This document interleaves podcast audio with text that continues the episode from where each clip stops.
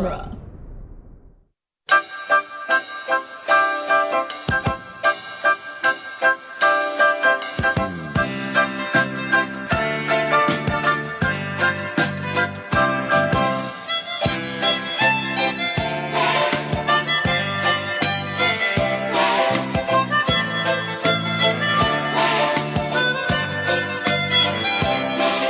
Welcome back to Cornetto Minute, the soon-to-be daily podcast where we will analyze and celebrate Edgar Wright's Cornetto trilogy 1 minute at a time.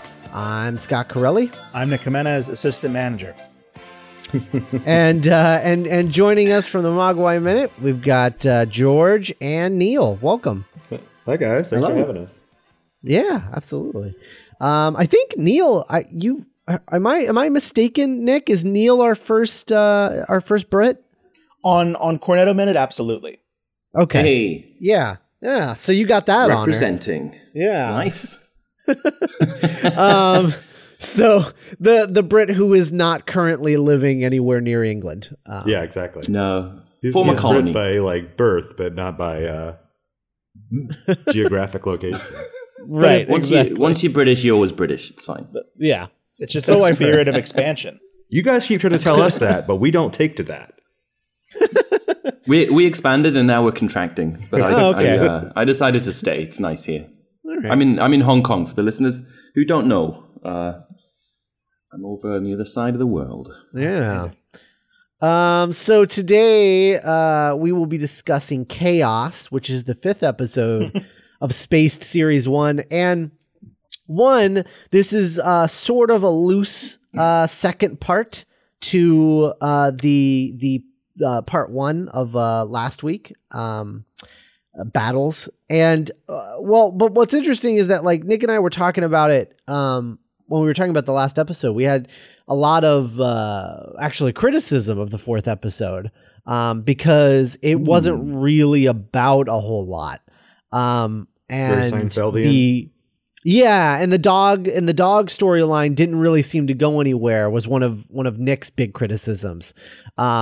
And I think this is where it goes, Nick. I think it's this episode. His entire episode is the rest of the dog storyline. It goes into a caper film. Yeah, and not just a caper film. Basically, a remake of the Star Wars trilogy. But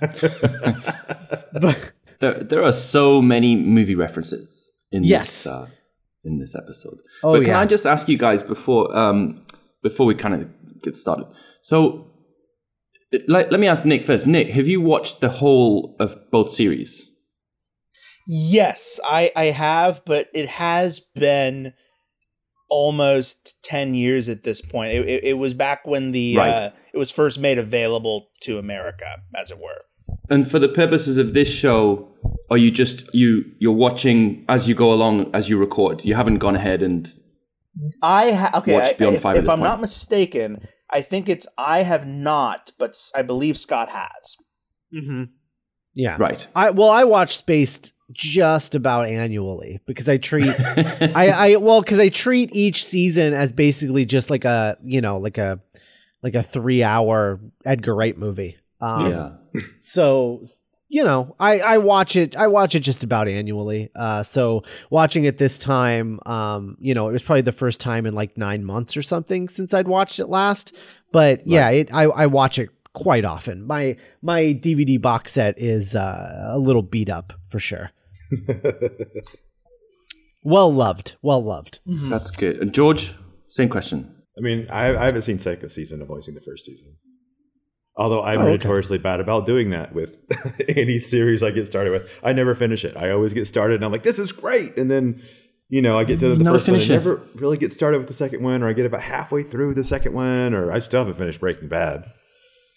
What? Breaking Bad, there's a lot more to that than this. But I got You've got lots of excuses for Breaking Bad. There's no excuse for not finishing Spaced. It's so interesting that you say that. I specifically remember watching the first season of Breaking Bad, which is significantly shorter than any of the others, and then being like, that was amazing, and then putting it down for a year. Yeah, you just sort of get out of it, and then you just forget to go back. Yeah, and then after that, I owned season 2. I bought them both at the same time.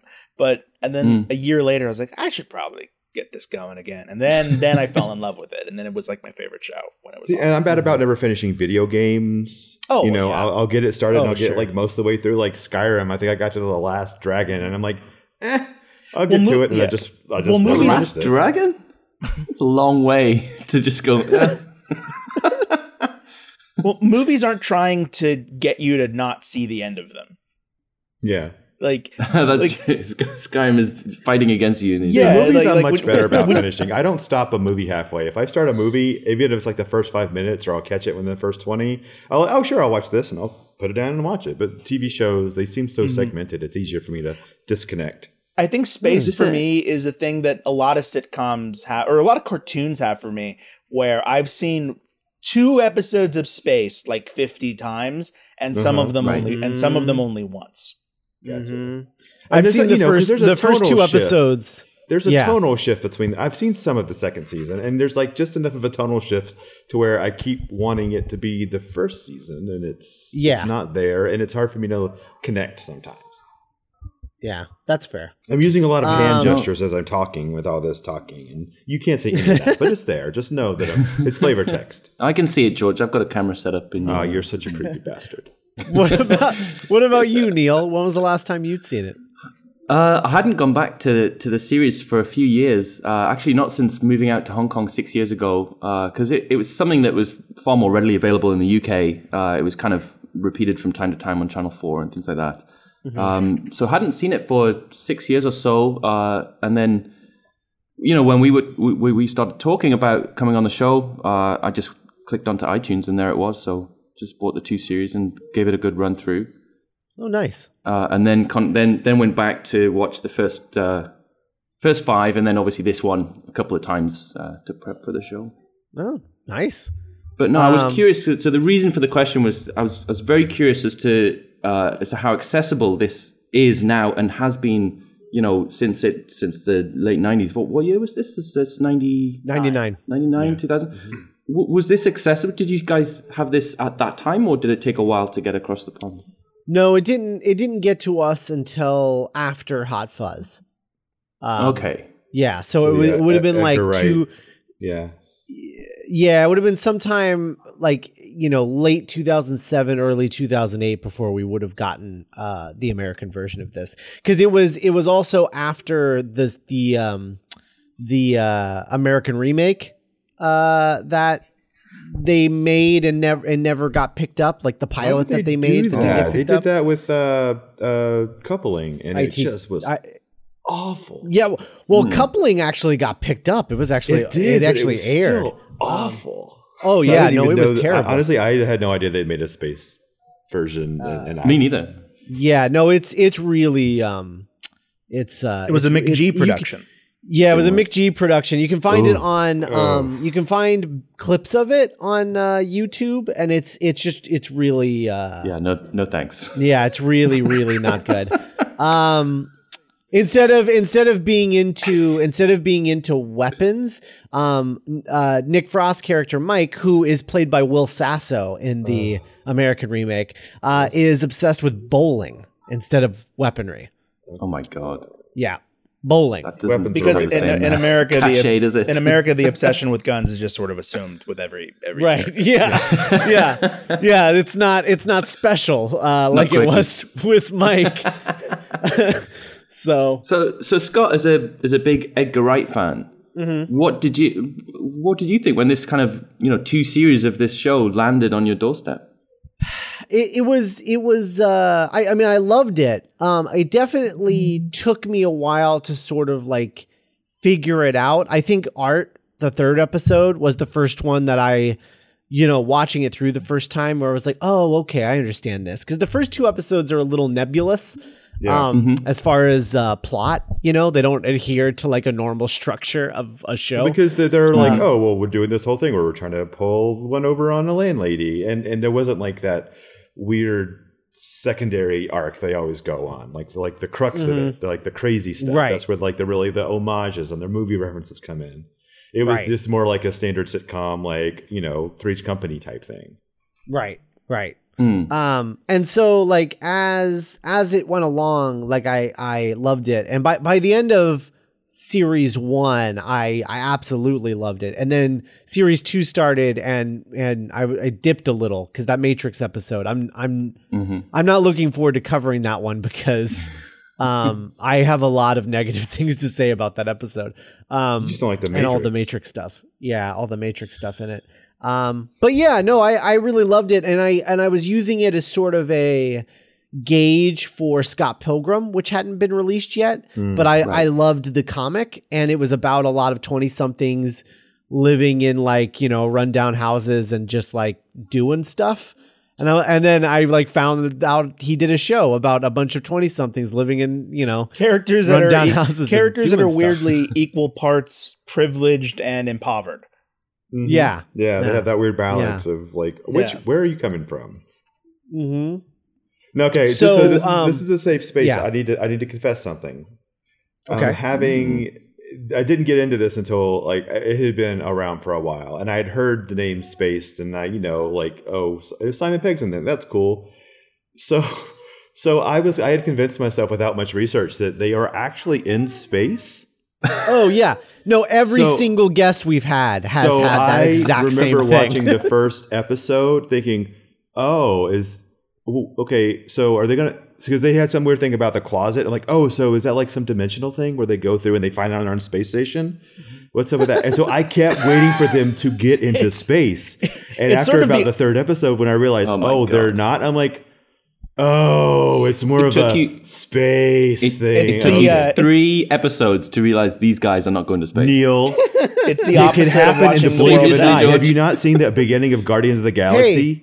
Wait, you spaced? Hey, you know what? When they did the Life on Mars remake, have you heard about how that ended? The American remake of Life on Mars? No, the American remake of Life on Mars, because you know the plot of Life on Mars, right? Uh-huh. Okay. Yeah. So it's a guy who like, he goes into a coma. He wakes up in the 70s. He's like a cop in the 70s. So they remade that here, and it ended after the first season. And in the final episode, because they knew they'd been canceled, they had him wake up from his coma, but turns out he wasn't in a coma either. He's actually an astronaut on the first mission to Mars, and he was in like a sleeping thing, like a... Oh my God. Yeah, like a cryo sleep. What? And him and all these other people wake up, and they were all the other police people. That's hats off to that. It was like it was awesome. Like the Wizard of Oz, and that no one could figure out if that was the intention or if that was just the producers giving a big middle finger to NBC. Like nobody could figure it out, but it was like one of the worst endings to anything I'd ever seen. That's bonkers. So anyway, the point is George might not have been that far off. It's always possible that space could just show up in the third reel somewhere. Well, here's the thing. At some point, I mean, when I finally came to the conclusion that this was not, in fact, about being on a space station, I was disappointed. Oh, I was like, I want to see them actually. Oh, okay. Well, that's I'll watch them about their apartment too. That's fine. But I was really looking forward to them being, you know, like a, you know, some weird British special effect oriented Doctor Who like space station. Did you think when they had the party and she was putting tinfoil around everywhere, did you think that maybe that was the space station? I mean, it could, you know, you never know. You never know. I kept looking out for it. Oh man. So we're talking about chaos. George, you specifically requested this episode. I did. And you said you had a reason for that, like a specific reason for this that you wouldn't tell me ahead of time. So why this episode? It's a caper film. I love caper films. And so not only that, it's just completely laden. You know, they help the whole backlash to the prequels, which we'll come into later in the series after that comes out. But there's so many Star Wars references. There's so many other movie references. It's got all the good stuff, I think. I think everything's kind of like boiled down into one episode. Mm-hmm. Yeah, I don't disagree. Watching it this time especially, I was like, wow, that's crazy. I mean, there is like really you know, it really runs the gamut, the references in this episode, because you have, you know, you have the Shining reference where it's just like, yeah, I mean, that's The Shining. Like it's less a reference and more of just like a Family Guy style cutaway gag, you know, like with Lily Allen's father, right? Keith Allen. Right, exactly. And Alfie Allen. Oh, Alfie. But so you run the gamut from that Shining reference to what Simon Pegg actually in the commentary said was the most obscure reference in the entire show. But I you know, it was funny because it was playing and I was watching it this time, and I think the last time I had seen it, I hadn't gone on this big X-Files binge that I went on in the meantime. And this reference came up with the leash and then the leash coming back empty. And I was like, I've seen that before. It's like, why do I feel like that was an X-Files episode? And I was like, isn't that the one with the where Dana has a dog? And she just randomly has a dog for an episode, and then it gets eaten by the Loch Ness monster. And then I looked it up, and I was like, that is that. I was like, wow, weird. I wonder if that was like actually a reference to that. And did Mulder tell her that the Loch Ness monster ate her dog, and she just assumed that that's what happened? Did he just take her word for it? No, she thinks it's an alligator. We know that it was the Loch Ness monster. Yeah, the Smarties. Because we believe. Yeah. Yes. Right. And in that way, we are strong. Go on. Anyway, so the episode's Quagmire. It's from season 3. It's a good episode. But yeah, so like just really obscure reference. Like it just really runs the gamut. Yeah, and I agree. I really agree with Scott emotionally about that. Even though I mean that X-Files thing went totally over my head. But you know, yeah, me too. The moment when they're when Simon Pegg is like drawing out the plan. And Brian says like, oh, it's 5 meters. Like, that's impossible. And then Nick Frost like, it's not impossible. I used to jump. And I'm like, oh my God, they're doing that. And I remember the giddiness that I would feel watching that when I was like a nerdy teenager in like 2008, you know. It's really fun when you feel like, oh, I get these jokes. Most people don't get these jokes, but I get these jokes. Yeah, yeah. Like in the age of like Big Bang Theory and whatnot, it's kind of easy to forget. But I remember as a kid being excited when a scene would be in a comic book shop. I remember I would be like, ooh, whoa. And I would try to like see everything. And yeah. And I kind of likened discovering this show to when, you know, when I was a kid, I got, when American Idiot came out, I was like in middle school. So I was like the perfect age for that. I'm sorry for exposing my youth to everyone. But, and then my brother who was in college in the 90s was like, oh dude, if you like that. And then he gave me his copy of Dookie on CD. And I remember being like, whoa, this kind of weirdly even speaks to me more. And that's kind of what Spaced felt like. I was so in love with Shaun of the Dead and Hot Fuzz, and then I got to find their first album, and exactly, because you get all the emotional like joke beats references that you get in his bigger productions, but here they're in their infancy, you know. Yeah, I think I remember talking to Scott like online about this, and I'm like. I wouldn't be surprised if doing Chaos is what prompted him to want to do Baby Driver, because it's a chaos. It's a crime film. It's got something, you know, all the moving pieces and everything moving around, and it's just got that sort of, you know, it's got that resonance. Yeah, absolutely. The opening bit with Minty. And his dog Grampsy or whatever. Grampsy, yeah. This is obviously like a visual like reference to Clerks, which I was gonna say really fun. It's a shame that the commentaries were scheduled differently, because I was like, man, this is the most Kevin Smith part of the show. I know. I feel like we would have heard him cry if he had been on that commentary. No. That gritty like security camera thing. Yeah, it's very much is. Yeah. You know what? Because well, it even puts up the titles like Clerks, you know? So I got from this bit I got Lock, Stock and Two Smoking Barrels. That's the feeling that I got through because I was in British mode, right? So and Lock, Stock came out a year or so before this.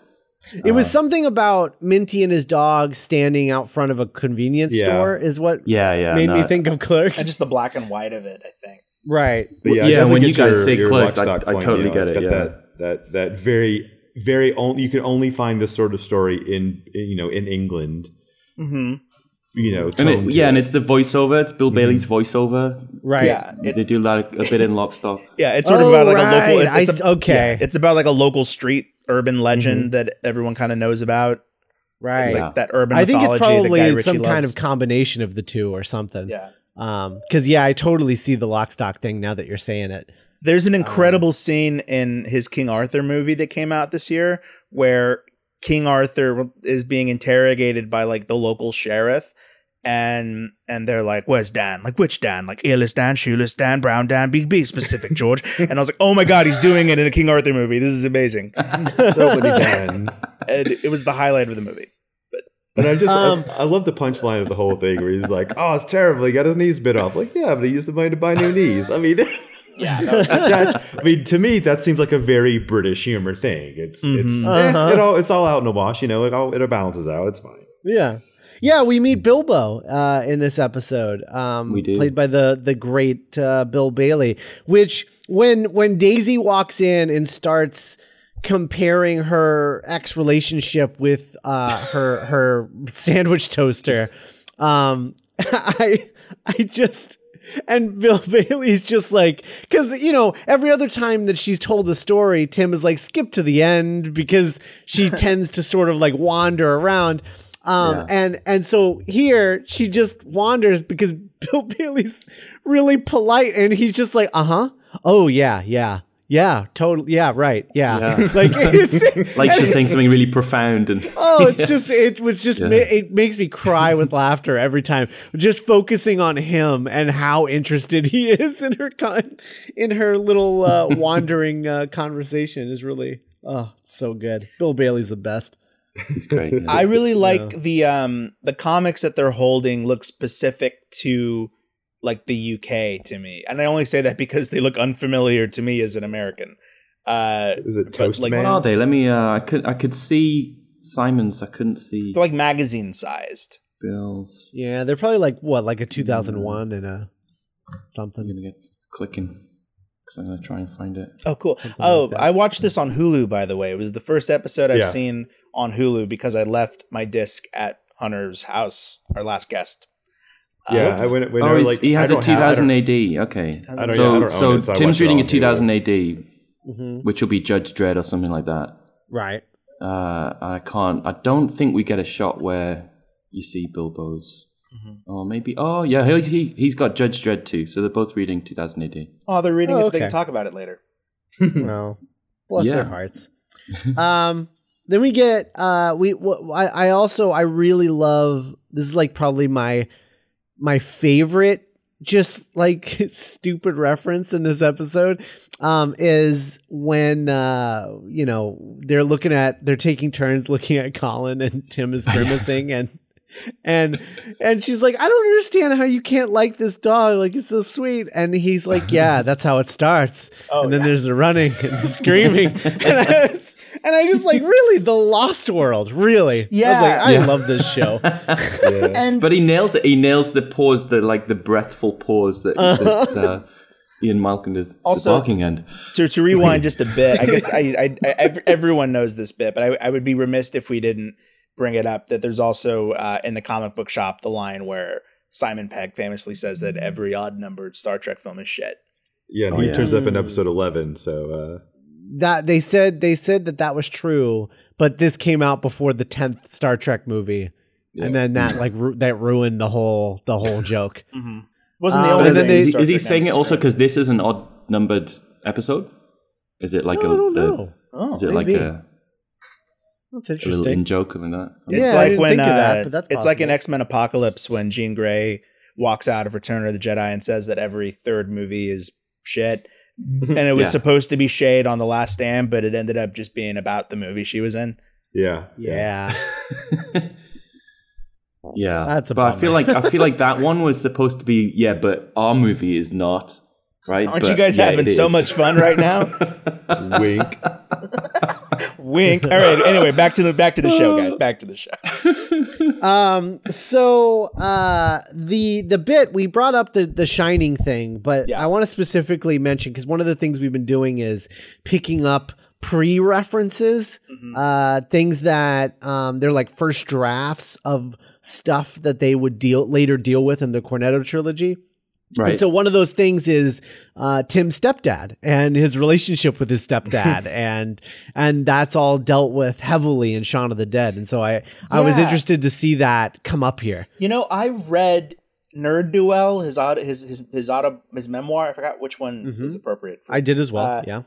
And I can't remember, because I thought about that. I'm like, oh, I wonder if he talked about having a stepdad like in his life. I think he. Yeah, he did, and I think he even referenced the fact that he was again Shaun of the Dead, and just like anything that Simon Pegg has worked on, he tends to, like, especially the early stuff, he would say like, I kind of just wrote what would happen in my life and then just imagine what I would want to happen to the people that I had felt had wronged me, and would just write that into a script, like in last week's episode when Tim shoots Dwayne in the nards and he goes flying through the air.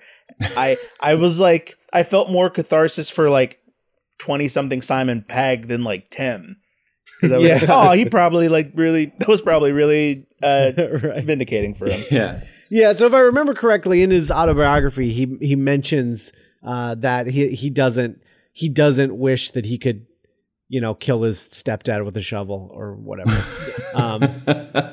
So. It's an exaggeration. Yeah, Spielberg does it for the art. Yeah. This bit where they watch the trilogy, and I love the line of like 3 good Star Wars movies later, which is so funny because it's a post joke, because when they were filming it, Phantom Menace hadn't come out yet. So it's only a joke in post because, you know, while they were editing it, Phantom Menace was released, and they're like, oh. So I mean, that was also a very bold move to like just assume, because Phantom Menace was so bad, which I mean it was really bad, but the rest of them are going to be bad. So it's like, because it feels like, maybe because we know hindsight, because you just sort of lump them all together, but it's almost like, you know, 3 good Star Wars movies later, like except for the next 3 crappy ones. Right.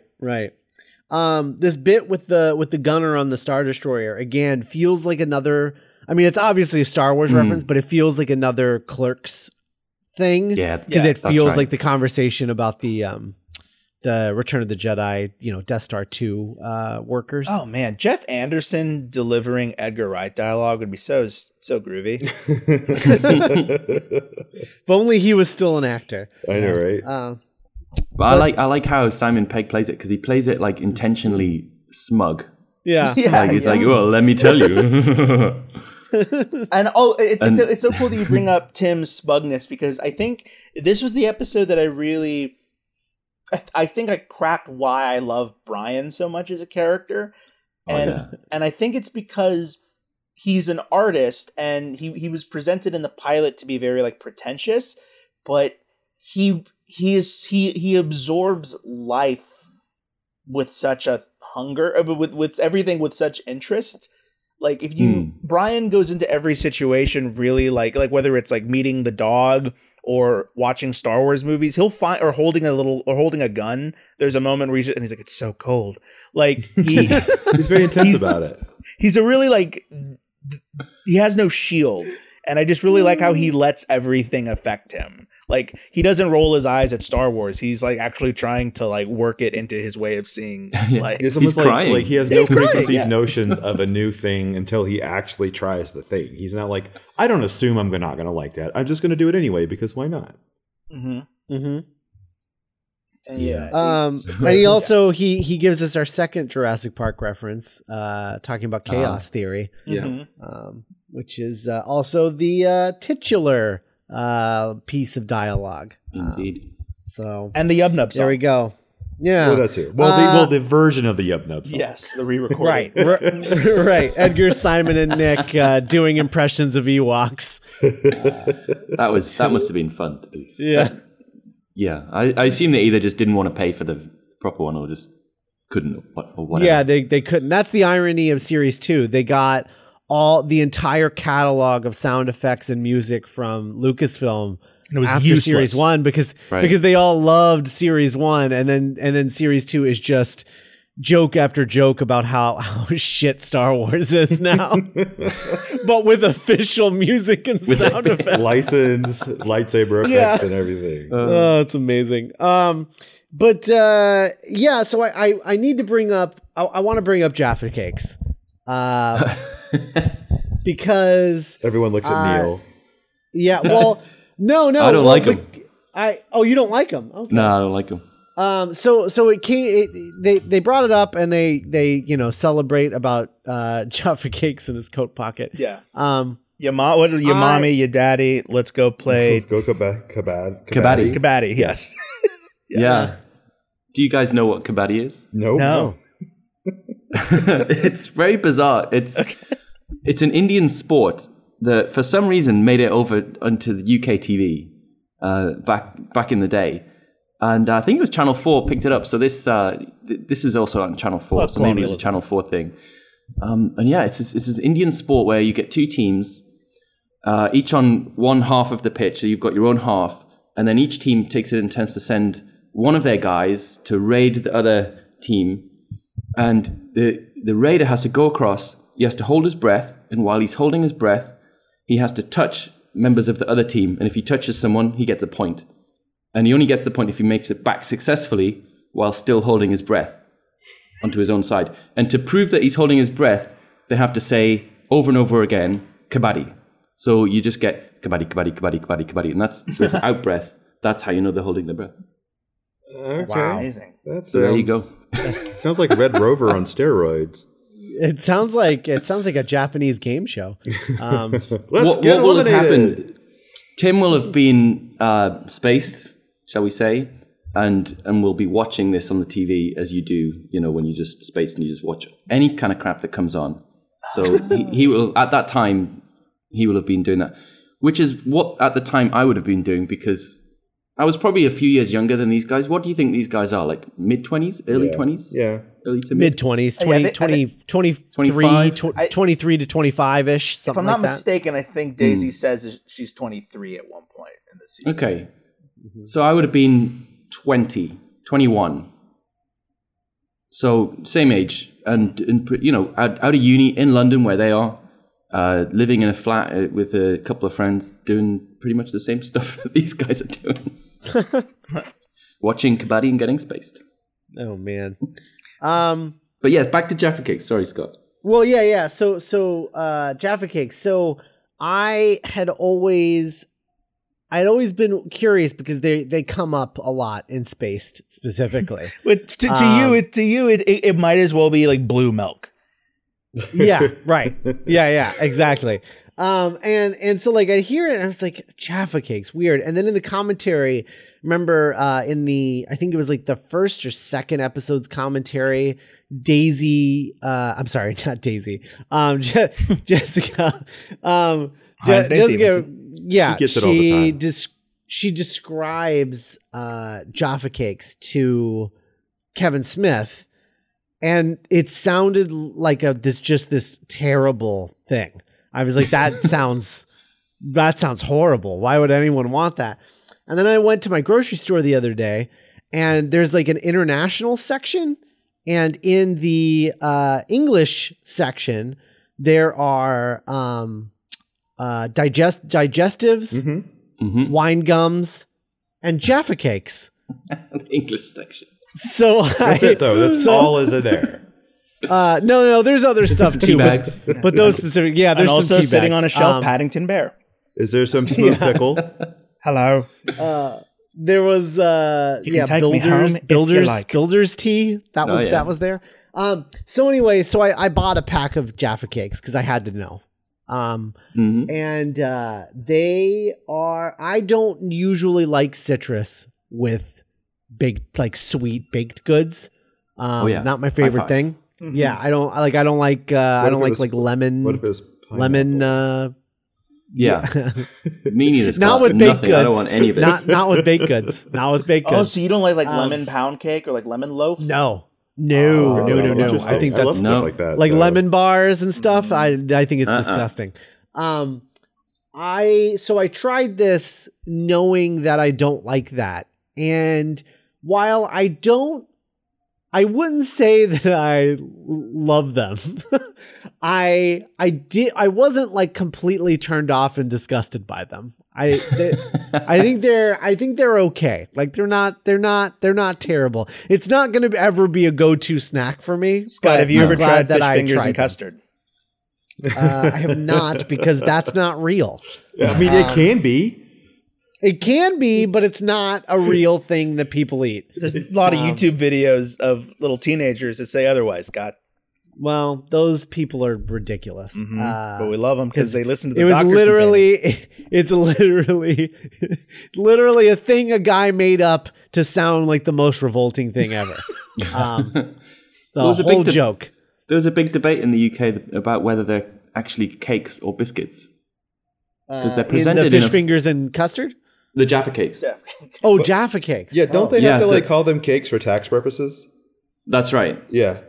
But they're presented more like a biscuit. Yeah, it's like a cookie. Right. In the way that they're in a soft cookie with I like the orange jelly in it. I mean it's. Oh, so you've had a Jaffa Cake? I grew up in England. I spent about 3 years there when I was a kid, and I've had a number of. Am I the only fucking guy here that hasn't had a Jaffa Cake? Apparently, Nick, you are the only one. Wow, you live in LA. You could probably find Jaffa Cakes somewhere. But it's it's the fact that the jelly is in such a small amount. It's just a little thin layer. If those jelly sticks that are just chocolate covered jelly, I don't like those at all. Those are gross. Yeah. But the thin layer of it, that's what I'm fine with. Mm-hmm. I wish there was, and I know that the Jaffa is the orange. I know that's where the name comes from. So the idea of what I'm about to suggest is just wrong. But I wish there were Jaffa Cakes that were different flavors. I wish there was a raspberry jam Jaffa Cake or something. Have you had a Jammy Dodger? I have had Jammy Dodgers. Mm-hmm. Yeah. I haven't had that either. No. Yeah, okay. I wasn't a big fan of the Jammy Dodger. I think they did do some varieties of Jaffa Cakes. Neil have a look. Just hates all kinds of fruit. There'll be. Yeah. No, I don't. I'm not a fan of. I love fruit. I love fruit on its own, mm-hmm. And there are certain exceptions. I think banana works with cakes and other things, mm-hmm. but I agree. Anything citrusy, no, forget about it. I don't want it, and I don't want it on my.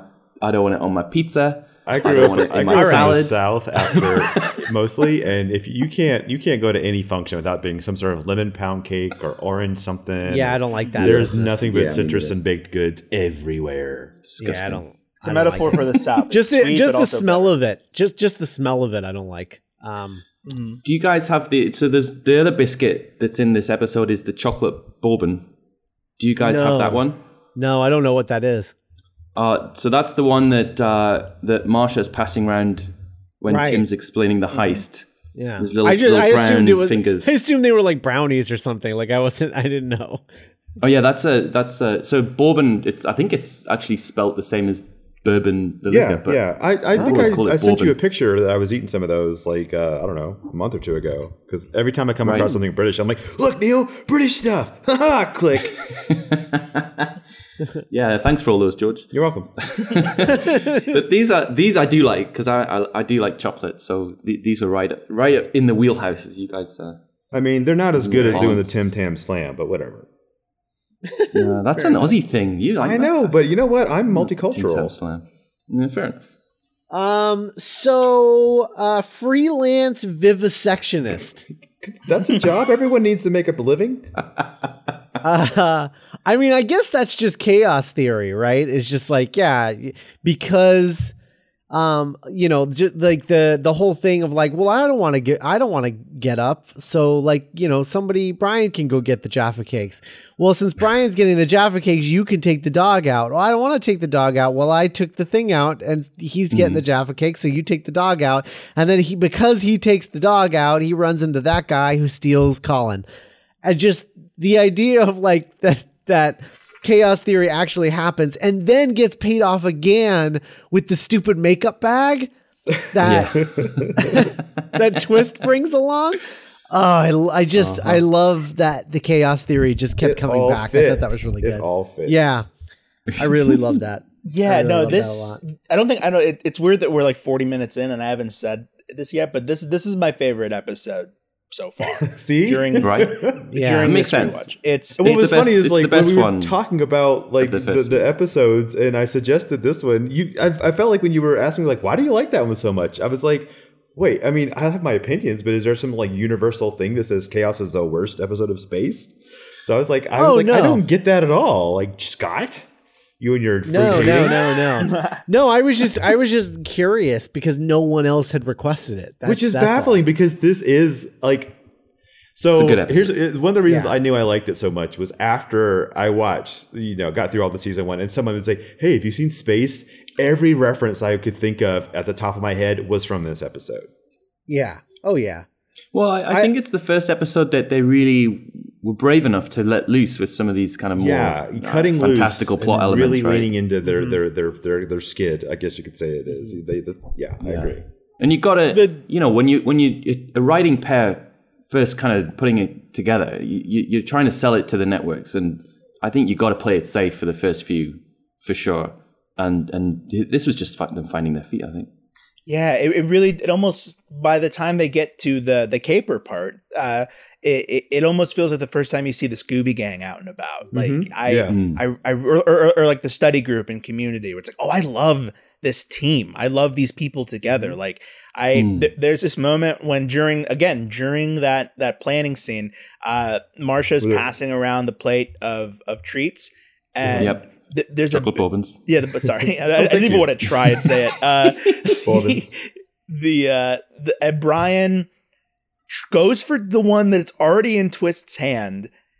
Yeah, and then sees his social faux pas. Then goes for the plate, but it's already out of his reach, so he just doesn't get a cake. And it was just such a lovely little bit of. These characters, and like I love Twist in this episode. DKNY warfare range. Jabba the princess, like she's a princess, right? It's like yes, so good. And the thing is, that's like a little commentary on nerdism as it is. It's like, oh, you don't know the jokes, you don't know the inside stuff. So watching a show comprised of almost nothing but inside references, and they have like the little like sacrificial lamb who doesn't get the inside references. I love that sort of like little meta commentary on nerd culture is in general. It's like, oh, you go for that's a princess. You'll never figure it out. Mm-hmm. And I gotta bring up my two favorite things that Mike does in this episode. Other than the jumping fences that are no bigger than 2 meters. Other than that, I love the joke where Tim goes, "Mike, I'll see you at 22 hours. Everyone else, 10 o'clock." Mike's on the 24-hour clock. I also love the little running joke of whenever Mike is mentioned, even though he's already introduced everyone, he'll just stop and go, "Hello." Hello. Yeah. No, I like that. I like it when, because you talk about Twist's makeup bag, and she's like, "Oh, it's my makeup bag. There'll be lots of makeup in the laboratory." Yeah, like she's going to stock up. Oh, it's so good.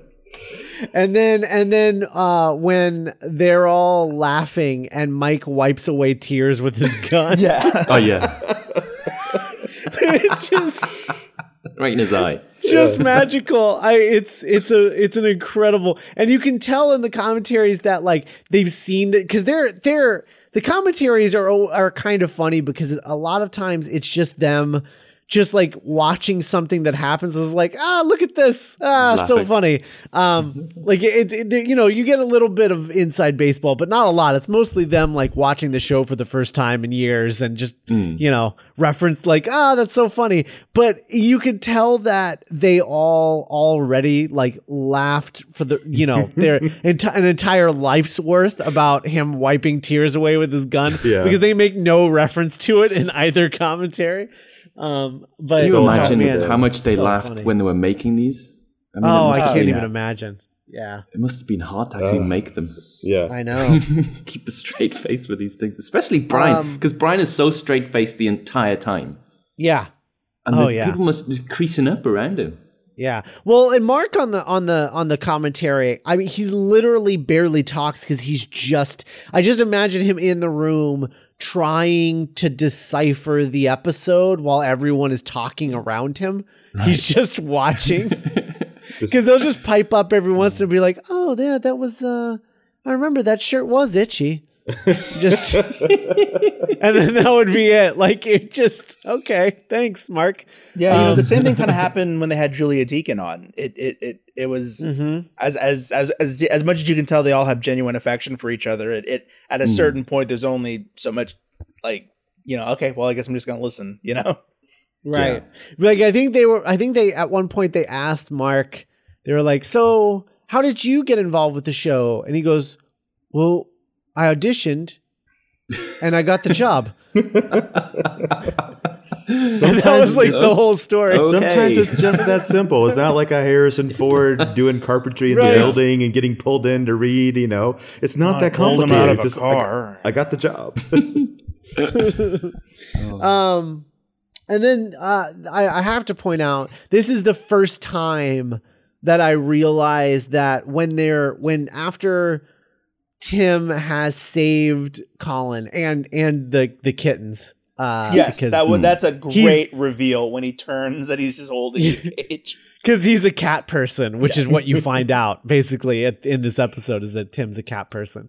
And he's got Colin on his back, like in a little thing. And this is the first time watching this that I realized that was an Empire reference. Oh, like them all running with, and he has Colin on his back. I was like, oh, he's Chewy, and that's I see. I'm surprised that he didn't do a somersault or something. Yeah, did something like that. I just want to say that I was very critical of the Colin plot line last week, but I don't want anyone to think that has anything to do with my opinions on Colin or Ada, the actress. And adorable dog. Unbelievably adorable dog. She wrecks fucking house every shop that she's in. Yeah. Sometimes the dogs are the best actors. They are the best actors. Yeah, that moment when when Colin does the little side head thing in the cage, but now Tim likes it. It weirdly, they make it feel earned for some reason. I know. This is a good job of building up Tim's, and they're just like, oh, it's a cold-blooded killer. You know, just the building time bomb of death. How much he hates dogs. And then you sort of like get to that moment, and that it just builds up, and the payoff is so worth it. It's great. Oh, it's so good. It's so good. Colin, I think, yeah, I mean, you asked me last week where Colin ranks in the pantheon of dog companions for me. And I have to, I think, you know, I said that I thought Colin was at the top of the list for me, at the top of the heap. I think after this episode, rewatching this, I'm like, yeah, Colin's the best. Just the best dog. Colin / Ava is just like the greatest dog in the history of dogs. Just amazing. So when they're watching the Star Wars trilogy, and Daisy's on the couch and she's just got the duvet over her and Colin having a little cuddle sleep. It's so fun. Yeah. He's that kind of dog. He's very kind of docile, isn't he? Just he'll just do whatever. It's so good. And according to IMDb, the moment where Daisy mistakes another schnauzer for Colin, that is actually Colin's mom. Oh, yeah. Oh, is that right? Wow. Yeah. Oh, that's nice. I love that. They mentioned that in the commentary. That's nice. And then I love that last shot, the American Werewolf in London shot. Yes. With the return of Crabsy. That's so many references in this one. Yeah, it's just loaded. It's like a great 30 Rock episode where it's just so much. Yeah, exactly. Like they don't waste a single frame. There's got to be something in everything, and there's layers. There's like the big stuff, then just smaller stuff, and they get all the way down to, you know, a crocodile. What even a crocodile? You know, it's it's the deep cuts that are also there for everyone who's you know, either going to look it up or just happens to catch that, you know, one little sense memory of the leash came back empty. What? You know, that sort of thing. Yeah. So good. Yeah, great episode. Yeah. Well, I'm glad you guys could join us. You have any final thoughts on the episode or Spaced in general before we let you guys go? Go on, George. I mean, it's like I said, like Nick said, this is one of the best. If like I said, it's not one of the most popular, but I feel like it is one of the best episodes of at least the first season. And I'll finish season 2, and I'll tell you about season 2. That's such a hardship. She lost weight and got blonde. It just threw me, man. It just threw me. Yeah, that's fair. Yeah, they did that, and that was like a weird is that like a this first season did good. Now she's got to lose 20 pounds and dye her hair. And I know that. No, I think she just wanted to. Well, that too, but at the same time, it's still buying into the whole Hollywood thing, and you just I feel like sometimes British shows are a little bit more insulated than that. And so it was disappointing. It was disappointing. Did she say, I'll be honest, it was such a horrifying conversation that I was tuning out most of it, Nick. But when she was talking about breastfeeding on the set, was that during series 1? There was a commentary where Kevin Smith was asking her questions about breastfeeding, and she was very awkwardly trying to be nice, but also trying to change the subject. And I've said it before. It's like every conversation that a girlfriend and the guy's best friend have had at a party. Yeah. Yeah.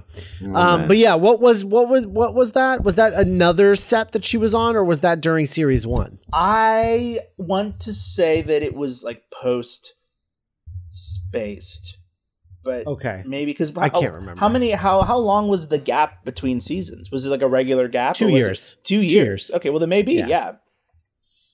That makes sense. Because why would they be talking about it? Yeah. So she might have been pregnant in the first season, and that's why. Well, maybe. Or who had just been pregnant, I guess. For that. I don't know. Yeah, but it just the way it looked, and they explained it well. Yeah, she was in Thailand, and she, got sun and did the whole touristy thing. I get it, but it just threw me. And they make lots of jokes about how she's gained weight, which I just I don't know. I'll talk about it more when we get there, but I think that's a funny way to. Well, Twist does it a lot, doesn't she? In a kind of passive-aggressive way. Oh, yeah. But I think she just does it mindlessly. Yeah.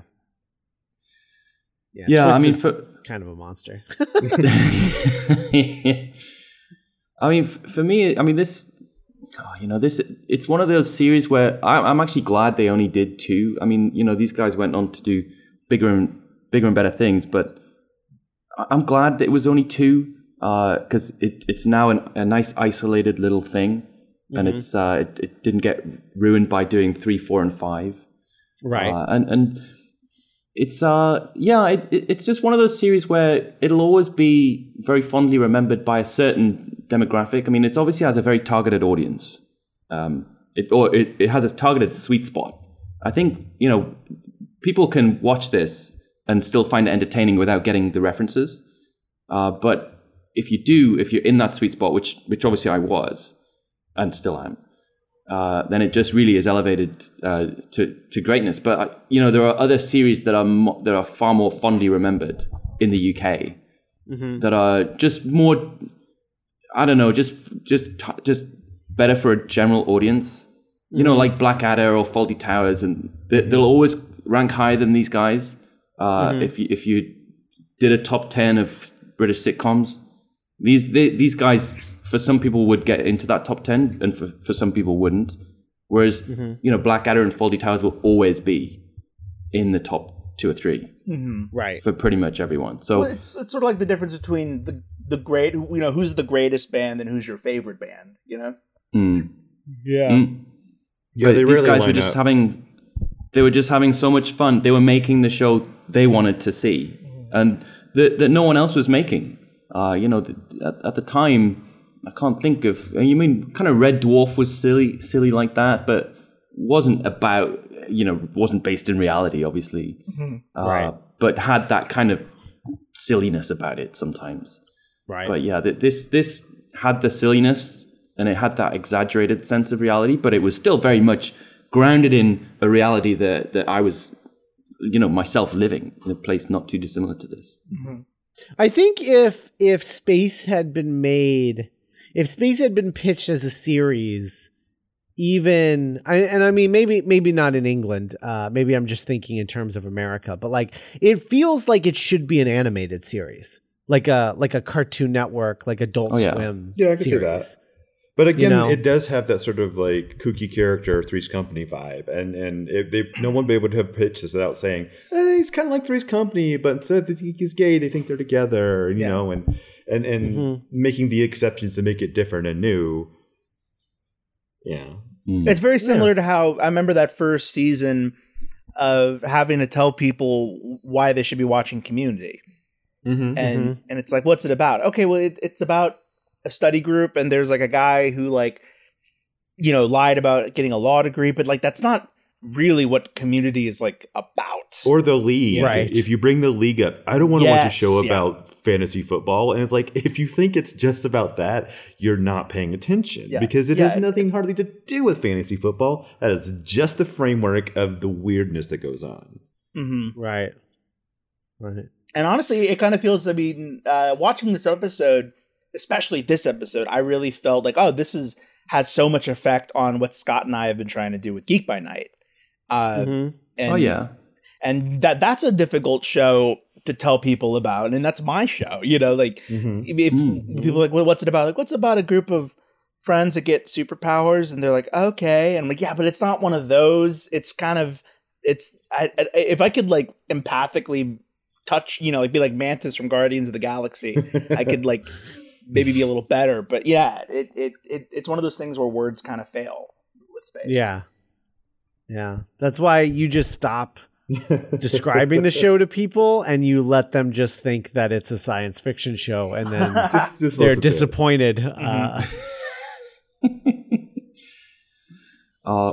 I only had one more note, if you don't mind, and that was when they're lining up and they're all in their black outfits.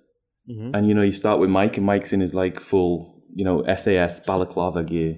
Yeah. And then you get Brian, and Brian's in this amazing, enormous black beret. Yeah. With this black leather jacket. And I just love the different takes on the black outfits. And Brian, that is very Brian, you know. And dark and twist look fat. Twist look fat. Yeah. Well, like I said, she bought her outfit that day. Open warfare line. I love that she was like, in the meeting, all she asked was like, all black is chocolate and gray pumps okay? And he's like, yeah, whatever. And then she goes and buys an outfit because shit's not good enough. Yeah. Oh, that's so great. Yeah. Anyway. All right. Well, guys, I know you're not actually releasing episodes currently, but in case people listening to this haven't listened to your show yet, you know, tell people about it. It's called The Mogwai Minute. It is a minute-by-minute breakdown of the 1984 classic Gremlins, and we recorded and dropped all as of August. No, actually, that was last Monday. Just the other, you know. 31st of July. Yeah, there you go. The dates. Anyway, yeah. So that's all being done, and we have a few things in the pipe we're gonna do for a hiatus special, like, you know, a couple of special episodes, little one-offs, just to keep the feed alive. And then we'll be doing the sequel down the road, like, you know, in a few years. Yeah, I'm not committing to a time frame yet because I'm still enjoying not having to podcast every freaking weekend. So yeah, true to form, you could have just someone else do the sequel. We could. Yeah. So yeah, we'll be getting onto the sequel in good time. Yeah. But there's a lot of treats coming our listeners' ways in the meantime. So yeah, keep an eye out for that. The Mogwai Minute. And if you haven't listened at all, then you've got, you know, over 100 episodes. 100% bingeable now. You can start from the beginning and just crush it. Yeah. And it starts with a bang. So you know. It does. Yeah, it really does. Your early episodes are good. Like, they hooked me right away. They are good compared to most. Yeah. No thanks. That's actually nice to hear. Because I'm always like, just skip to the double digits. You're fine. But yeah, we had an adjustment period in the first 2 weeks. That I think your adjustment period is literally you guys keep referencing that you don't know what you're doing. But you're doing totally fine. Copy from the best. That's what we do. Yeah. But then week 3, John Robert Wilson from Fifth Element joined us, and then it. That's where we feel like it really takes off, because once we get that third dynamic in there, we just sort of like open up. We both loosen up a little bit and just run into it. But if you like the first grade, listen to Scott. Yeah, they're awesome. Good. Yeah, it's all good. Yeah. All right. Well, thanks, guys. Thanks for being on. Thanks for having us on. Yeah. We'll have to get in touch for Shaun of the Dead when we start scheduling that. Your trilogy is my dream, because those are some of the best movies I've seen in a long time. All right. Cool. Well, you guys can find us at duelinggenre.com, of course, where you can find all kinds of podcasts. And if you're on Facebook, go to join our Facebook group, The Cornetto Minute Listeners Pub.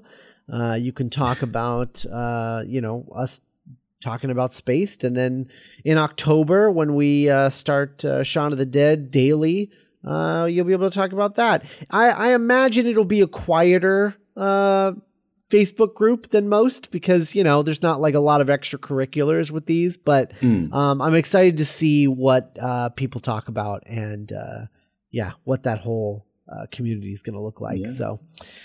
So join up now so you don't miss out. And we will be back in a couple of days with episode 6. Bye, everybody. Bye. Bye. Bye. Bye.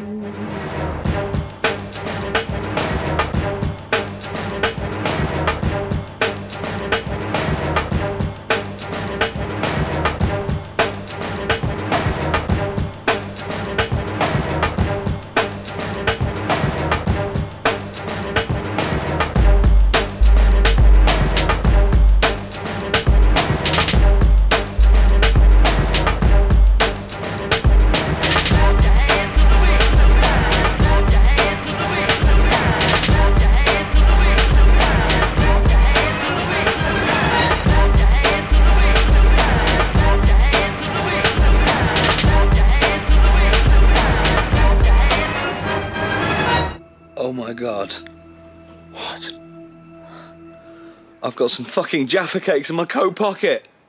Oh, mama. Oh, daddy. Let's all play Kabaddi.